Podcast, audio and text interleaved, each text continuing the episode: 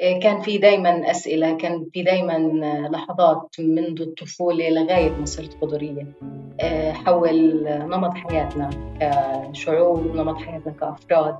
أنا اخترت إني أكون خضرية بحكم إني أنا كنت نباتية أو فيجيتيريان قبلها بسنتين عندي كلبة اسمها لولا صرت أطلع على إيش باكل أنا وإيش عم بعمل بحياتي. اشمعنى أنا بالنسبة إلي لولا مهمه كثير بحياتي. مش مستعدة أي حدا يأذيها. بس مثلا كنت أشرب حليب أو آكل بيض وهو جاي من حيوان ثاني صرت خضري لأنه الصراحة كنت أول إشي عملتها لإشي أناني. يعني كانت هي مش كثير أناني الواحد يهتم بصحته بس كانت للصحة.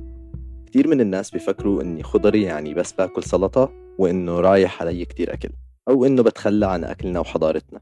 بس كل إشي ممكن الواحد ياكله مش خضري نقدر نعمل نعمله بطريقة خضرية.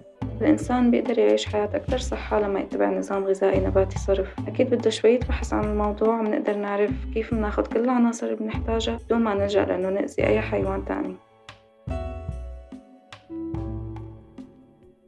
كخضرية ما بلاقي محتوى أقرأ أو أسمع منه عن مواضيع خضرية بتهمني باللغة العربية. فقررت أعمل هالبودكاست لأحكي فيه بالعربي مع الناس عن كل إشي اسمه خضري وخضرية. بودكاست وذا بطيخ بقدمه أنا دلال رضوان كل يوم أربعاء الساعة خمسة بتوقيت فلسطين. خليكم على الموعد.